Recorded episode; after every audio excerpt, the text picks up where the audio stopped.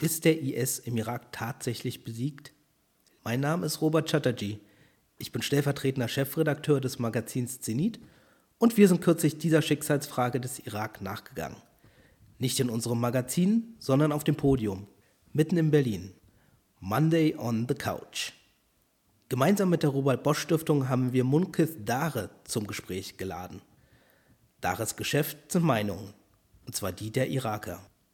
Ein gefährlicher Job. Der Demoskop hat schon einige Mitstreiter verloren, denn seine Teams operieren auch in Gebieten unter Kontrolle von gewaltbereiten Dschihadisten. Doch Munkith daher will gerade herausfinden, wie die Menschen in Städten wie Mosul denken und ob sie Organisationen wie den IS wirklich unterstützen. Im Gespräch mit Zenit-Chefredakteur Daniel Gerlach stellte daher auf Englisch neueste Umfrageergebnisse vor und ging der Frage nach, schafft der IS im Irak ein Comeback? Doch zu Beginn wollten wir von unserem Gast etwas über die aktuelle Lage im Irak erfahren. Denn auch vier Monate nach den Parlamentswahlen hat das Land noch immer keine Regierung. Wie stehen also die Chancen, dass sich daran bald etwas ändert? It is very complicated, as usual. As usual, this is not the first time. This is the fourth government established in this way, and every time we have in Iraq what we, or some politicians in Iraq, name it as 11 hour policy, which means that we reach a decision just a few minutes before the 12 o'clock. Mm-hmm. So this is always happening in, in Iraq. All what you read right now, lists, etc., this guy will be that, it's not decided yet. As I put in my presentation, we have four different powers right now affecting the dynamics of composing the new government. The first power or the first dynamic is the Iranian, US Iranian battle, Shadow war competition, shadow war, proxy war, which you see is already going on in Iraq heavily. for sure. For sure. So it's, this is part of the entire war between US administration and the Iranian regime. Iranian regime is trying to make it in different countries and Iraq one of these countries which has been used to defeat United States in it or at least to reach a better deal for, for Iran. So this is the first thing. We have a second dynamic, which is the clergy struggle or fight or name it what you want to name it between the Najaf clergy and Qom clergy. So we should probably explain that a little bit. Najaf Yeah. being the religious capital, let's say, of Iraq, where the Shia Marja'iyya, the Shia leadership, has created its universities and, uh, and schools. Mm-hmm. And on the other hand, Qom in Iran, which is like the, the, the big contender Yeah. uh, in uh, dominating the Shia world. They are competing, and the real competition is on resources. By the way, it's not a religious way. It's on resources because it is known in the Shia beliefs that the supreme leader or al marji' what they call it al marji' or the highest cleric will get what they call it al khumus mm-hmm. al khumus or the the one fifth because Shias believe that they have to, to donate fifth of their total income to the highest cleric. You know, we, in, in Germany we call it Kirchensteuer. It's basically a ta- tax that is raised uh, for the churches by the German government. So we are familiar with that system. So they are competing because this means billions of dollars. So we have a hidden struggle between both, and this is going back in history to hundreds of years. So mm-hmm. this is the, the second power struggling. We have also Shias, Shias, and Sunnis and Sunnis, and Kurds, Kurds. For, for the first time, Shias are not unified. Sunnis are not unified, Kurds are not unified. There is inter and intra struggle between all these. This, all these things makes things very complicated. It's very uh, difficult to say how things will go on I, I use a term always. At the last moment, we have someone coming in the parachutes and from the Mars as the Prime Minister of Iraq.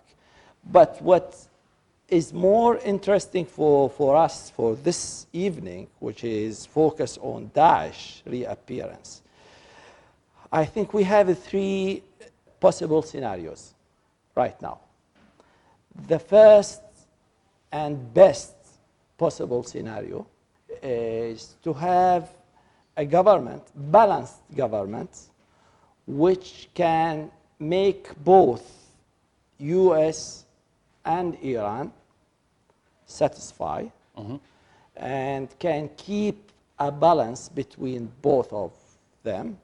And to, to have such government, you need a real good prime minister with good relation with both United States, Iran, and accepted by the clergy as well.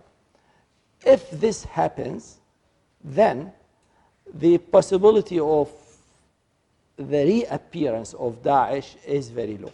Mm-hmm. This is the best scenario. The second best scenario is we have a government which is more biased, let us say, put it in that, this way, to US.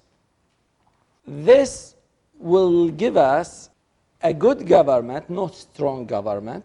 It will have a lot of opposition. It will have a lot of problems, but at the same time, it will have the support of the West because right now, in these areas which were controlled by Daesh, we have a huge destruction.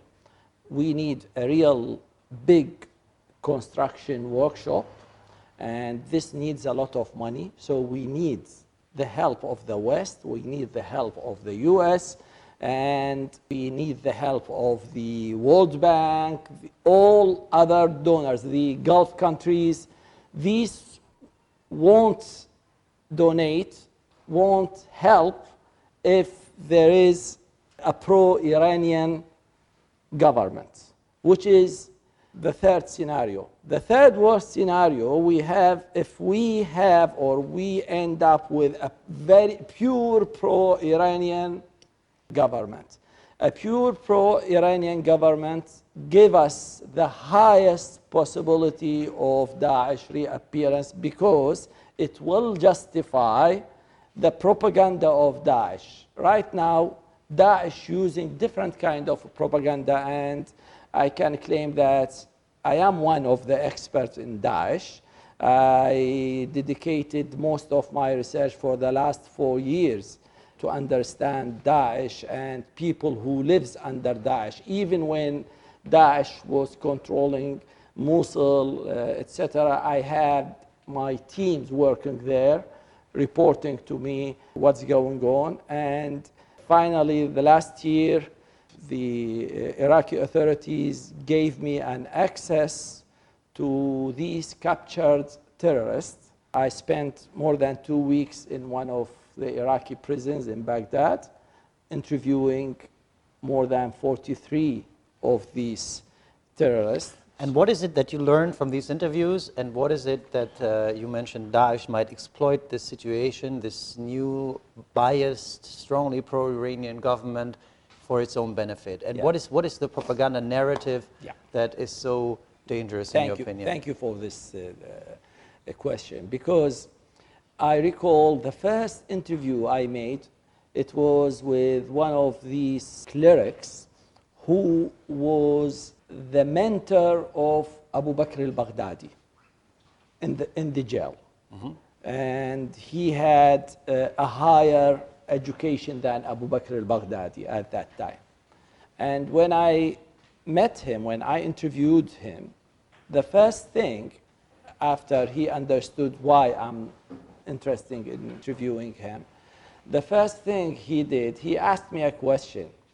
He said, Have you ever asked yourself why we, and by we he means ISIS, Daesh, why we were so successful in recruiting hundreds of thousands of young people in a very short time, and we were able to control a huge territory in a very short time, while our Al Qaeda mother, he named it our mother mm-hmm. in ideology, Al Qaeda, has been there and working since 1990s till now they were not able to recruit more than hundreds of people and they were not able to control what we controlled I'm sure you had an answer to the question. Can you imagine why we were so successful? What was your answer and what is it today? as a professional moderator, I usually when I receive such question, I ask the, the interviewees, mm-hmm. what do you think or why? So I let him speak about it. He said, and he really flagged out a very interesting point. He said, Al Qaeda was recruiting or focusing in its recruitment on those who believe in its ideology. So all these crazy Islamists, jihadists, uh, fundamentalists, uh, Wahhabists, etc., all these are the main focus of Al Qaeda. For us, we don't care whether this guy is a real Muslim or not a real Muslim. We have some people who came from Europe and they don't know even Al-Fatiha, Surah Al-Fatiha, the first version uh, in, in Quran. Which is very short, not so It's difficult to memorize. So we don't care. We recruited every single one who has a reason to fight against United States or the West or the central governments, regardless of whether he is a real believer or not a real believer. So Daesh is not a religious, fundamentalist organization. That's why going back to your question, they use different kind of propaganda. For instance, we are here to protect Sunnis against Shia. We are here to protect you from Iran, from the Persians. So when we have a pro-Iranian government, you will give them all the rights to all the justification for their holy war, to start again their holy war. Now, the Iranians would probably argue if you give them a pro American government, it's going to be quite the same. Well, according at least to my public opinion surveys, if when we ask these areas, the Sunnis areas, and we do that since 2003 till now, we have asked this question more than 200 times. The favorability of different countries. And if you see the favorability of United States, it was almost zero on 2003 among Sunnis. This started to go up, up, up, up. Right now, in Sunnis areas, United States is one of the most favorable countries. Versus in Iran, you have a steady line with very low support. And this is not because Sunnis love Americans or like Americans. This is just because Sunnis believe that it is the only counter power to the Iranian influence. And for them, Iranian influence is the worst sin in the world. This argument is in, incorrect, and they are trying to, to say and trying to say that without Iran, you cannot survive. I just want to take the attention of our audience to what it actually means to do polling on these matters in a country like Iraq. You're aware, like when we are calling, when pollsters in Germany uh, call just ahead of elections and ask, like, would you vote for uh, AfD? the uh, right-wing conservative party, uh, which is uh, on the rise in this country apparently. People don't give honest answers because sure. they would say because they feel sometimes they feel even embarrassed about about their own uh, political uh, opinion, so they wouldn't even admit. This is at least what pollsters have found out. This is why also they have issues with the accuracy of the of the of the polls. Now, if I call some, I'm, I'm a pollster and I call somebody in Iraq and I say, hey, would you support Daesh if there was an Iranian government, uh, a pro-Iranian government in Baghdad? What answer do you think people would give? I mean, it's a, it's you, you can you can go to jail or, or, or even be killed for an honest answer. So how, uh, have you been working? And maybe you can also give us, since you have been working for the last 15 10, years. 15 years in Iraq. Yes. The war has been going on for quite some time, Yes. not only with the appearance of this Daesh, but Yes. also the previous Yes. Islamic State in Iraq. So, so what is the reality of a pollster in this very specific context? I recall uh, on uh, April, end of April 2003, when I asked my partners to do the first poll in, in Baghdad, they, they asked me, what do you mean by poll? So I've tried to explain to them what does I mean by poll. Going to households, knocking the door, asking, choosing the respondent, and asking some questions. So one of my friends, he came to me and he put his hand on my, he said, are you sick, Munqith? Are you sick? Are you crazy? Do you want us to go to people and ask them? And we made it. Eventually, we made it. All our interviews are face-to-face interviews. All of it is done according to the international, real international standards. Of course, this did not come without sufferings. I lost three of my interviewers who have been beheaded on 2007. I had a team captured by Al-Zarqawi at that time. And those who knows Al-Zarqawi knows how he was. Maybe you want to just like briefly remind all the audience that we're on the same level. Who Zarqawi was? I mean, I'm sure everybody has heard the name. Al-Zarqawi was the founder of Al-Qaeda in Bilad al-Rafidain, Al-Qaeda in Mesopotamia. He was the first emir or the first prince of Al-Qaeda and he is a Jordanian. And he was the mentor, real mentor of Abu Bakr al-Baghdadi.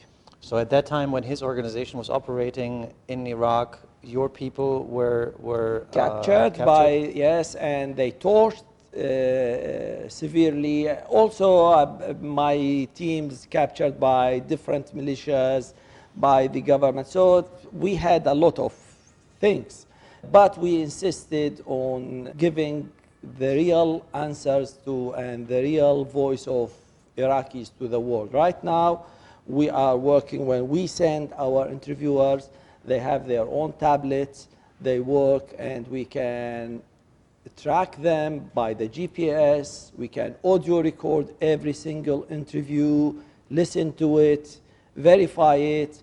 So And are people in the, let's say, disenfranchised areas of Iraq, which are vulnerable to Daesh propaganda and Daesh activities, are they freely answering the questions? It's not freely.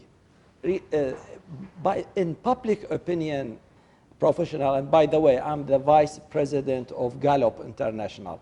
I'm in charge of MENA region, those who knows Gallup or heard about I Gallup. we don't have to explain Gallup, as Gallup. opposed to Zarqawi. Yeah, I'm in charge of uh, Middle East and North Africa region, the vice president. So it's not a real science. It's a mixture of science and arts. And you cannot say that these answers are 100% accurate. But as we define the poll, we call the public opinion survey, it's a snapshot. Snapshots uh, alone cannot give you a real answer, but when you put these snapshots for 15 years, one beside other, and you start to check the trend. Right now, I have, for instance, what I call ISIS dashboard. So we have created some indexes for uh, each index of three, four questions, and we trace it, and we see how it go up, down, everything is interpreted. People, not 100% of them are very frank, but at least you have the majority. When Daesh emerged, of course, obviously did not emerge, but it, the international and international public became, became aware of it, let's say sometime between 2013 and 2014. Were you able, from a pollster's perspective, to somehow to predict this development? On the 10th of June 2014, Daesh controlled Mosul on 9th of June 2014. So on the 10th of June 2014, I called my people in Mosul and other Sunnis areas. What's going on? Tell me what's going on. They say that it is a popular revolution. People are protesting. People, no one identified Daesh. So I initiated a survey. But at the same time, I went back to see the surveys which I did in this area during the last couple months. And all of it on my computers. When I saw it and I saw the answers, I said, oh God, why I didn't take care of that? It's very clear that there was, of course, I cannot say that Daesh will take over. But it was so clear that this area has something wrong. For sure, it's when you compare it with other Iraqi areas, the difference is so high, which means that this area is suffering. This is why I say that Daesh was not the cancer. It wasn't the disease, it was a symptom of, of a disease. The disease is there in that area. The, the, the environment was so healthy for Daesh to grow up in it. So right now, this teaches me a lesson to keep a close eye on these indicators. And right now, I'm tracing these indicators to understand. This is why I have a big fear. I'm so worried that Daesh or similar organization can reappear and it will not take a long time to reappear unless there is a real solutions. As I've told you, it's not uh, a religious phenomenon. It is a socio-political issue. Unless these socio-political issues solved, then definitely Daesh or even worse than Daesh, worse than Daesh. When Daesh appeared, uh, Al-Qaeda uh, for us was like angels in comparison with, with Daesh. But the, I mean, we can come, come to that point, the, the role of the United States in or the negligence, let's say, the perceived negligence, let's put it this way, of the United States in this emergence, in this, in this critical moment when Daesh became so powerful. As you just mentioned, I clearly underline the fact that we need a very balanced government. It's, it's not good for Iraq to, to be under US influence or Iranian influence, but this is the fact actually right now. My favorability for, as I put it, the second choice for, for a US, not Iranian, not pro-Iranian. Because for Daesh, if we are focusing on Daesh and for Sunnis, we are not talking about other area, uh, other things. If you go now and ask people about uh, to compare U.S and Iran, they will immediately answer US, not Iran. And Trump has not changed that equation. No, no, no, no, no. One of the, the principles that you learn when you start uh, working in public opinion survey, we intellectuals tend to think that people are thinking in the same way that we are thinking. Actually, they, they don't. I mean, when you ask them about Trump, they will say, huh? Who is Trump? We know the Trump. They don't know Trump. It is hard to imagine that anybody on this planet, like there's a person on this That's planet that would not know. But, but maybe we, it's like we, we are the inter- those who uh, are so engaged with their daily life. They don't uh, understand the complexity of politics. but they understand they understand Shia Sunni. Yes, And why is that so? Apparently, for a long time, it didn't play such a such a decisive role it's, in, Iraqi uh, daily life. the, the, the U.S. made the biggest sin in the world for Iraqis when it really flamed this Sunnis Shias thing. Actually, I cannot say that it wasn't there, but it was on a very low level. I mean, you're from, from the city of Basra, which uh, some may remember, probably not from our generation, as, let's say, the Hamburg of uh, Yes. Iraq, like a trade city, very open, multicultural, many people from India, from all the Gulf area, South Asia. It was like a mel- cultural melting pot. It is a majority Shia city, but according to most of the testimonies from previous times that I've heard, this Sunni Shia issue was not, was not No. there. No. So how come that it's so strong? Or do you see that maybe even in the polls it's going down? People start to doubt the Sunni Shia antagonism and try to overcome it. I don't know. Maybe you have This, some this is one of the positive things. Now, the last numbers that I have, people started to realize the artificial of this division between Sunnis and Shias. And according to the to many indicators that I have, people started to realize that it is not a big issue to be Sunnis or Shias. But as you said, in Basra, yes, many maybe don't believe that in 1960s where I grew up, I was going to the swimming pool, swims with females, and I was going every Monday to a candlelight party in the club, and I was able to go and ask any lady to dance with me at that time. That was on 1960s. It's hard to believe right now if, if, you, if you say that, yeah? Well, you presented was- in a very convincing manner. That, that but was the, the case. But there wasn't something. I mean, I am from a mixture family where we have both Sunnis and Shias in the same families in, in Basra.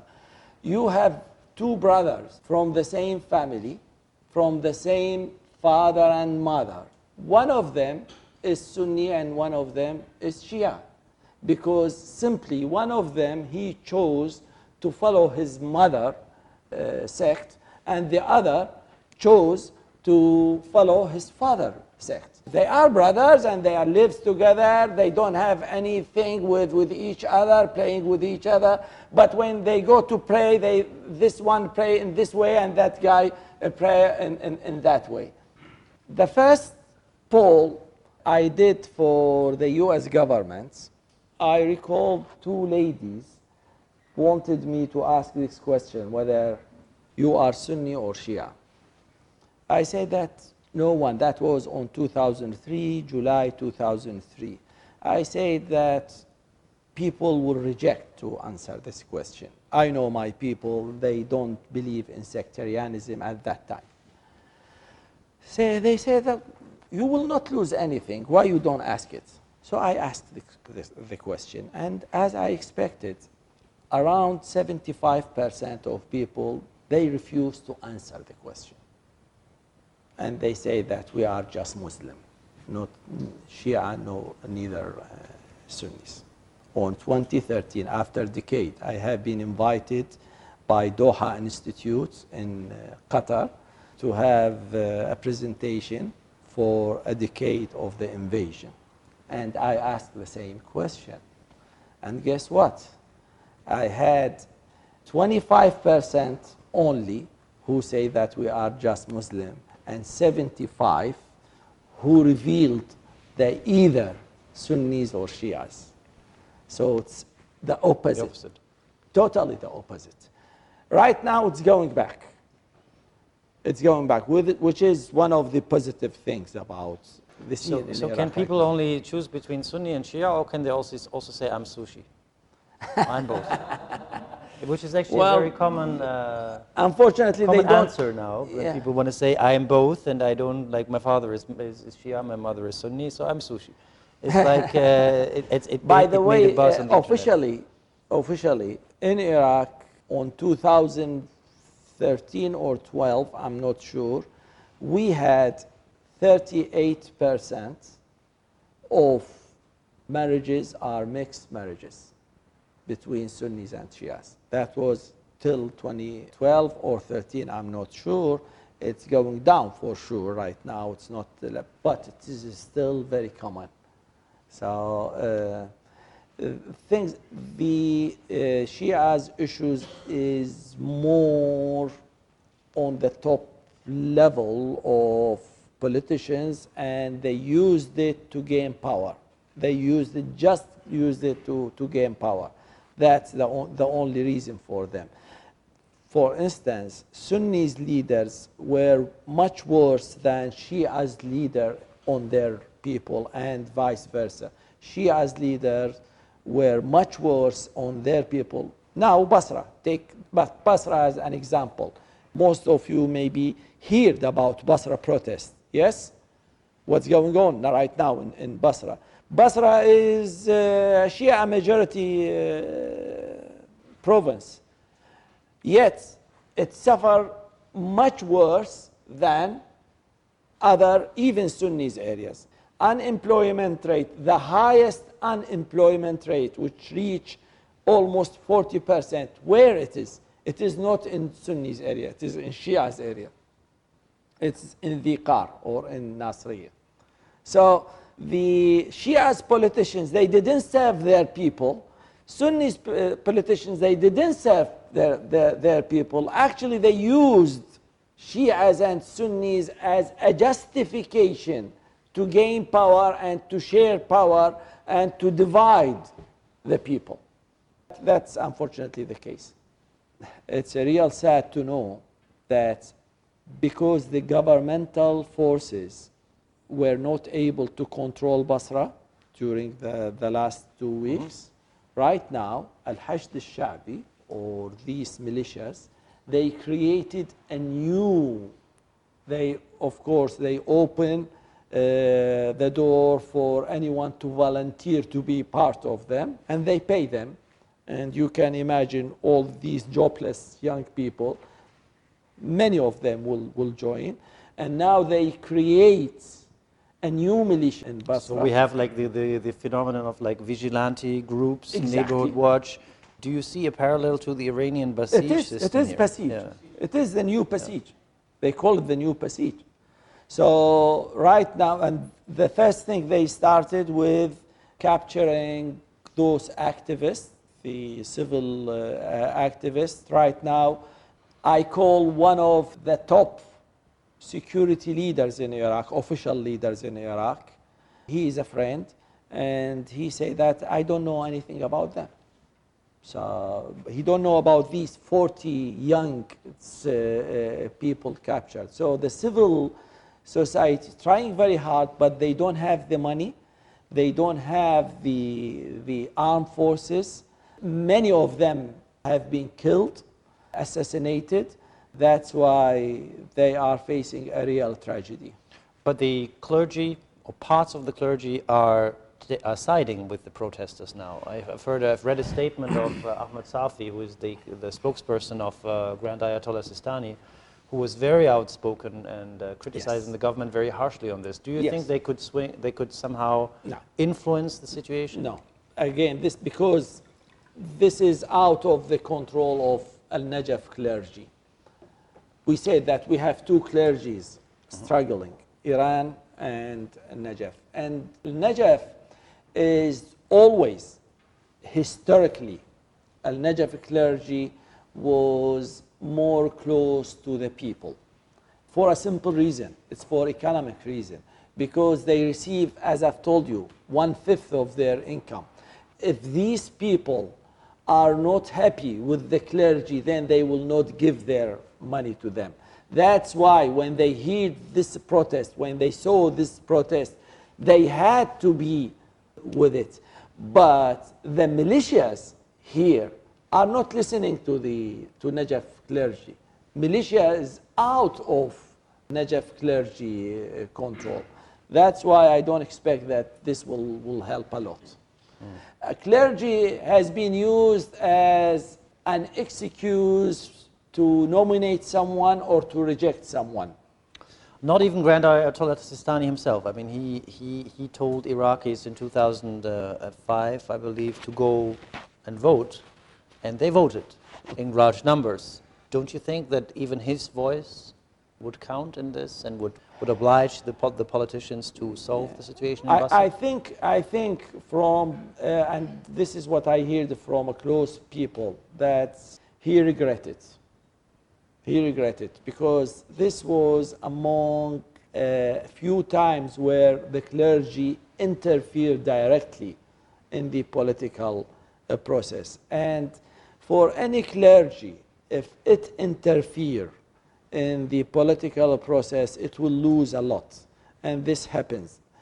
I, will give you different, uh, another uh, example. The, the support for Ayatollah Sistani, we also gauge that level of support to Ayatollah mm -hmm. Sistani from 2003 till now.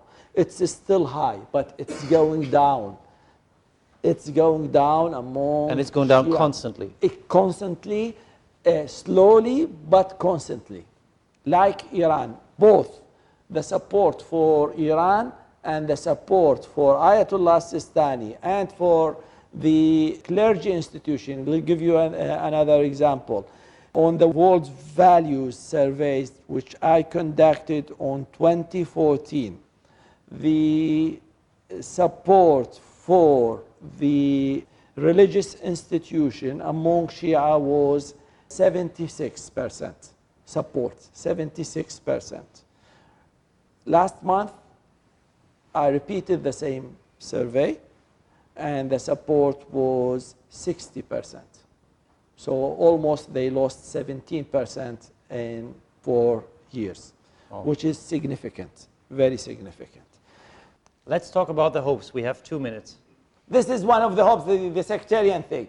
Now, among Sunnis, 91% they describe the relation between Sunni Arab and Shia Arab in Iraq today as a good relation, and 84%. Confidence in local police, now it's very high. Confidence in judicial system is very high. 80% of Iraqis think that having credible election is important. This is another thing which a good sign.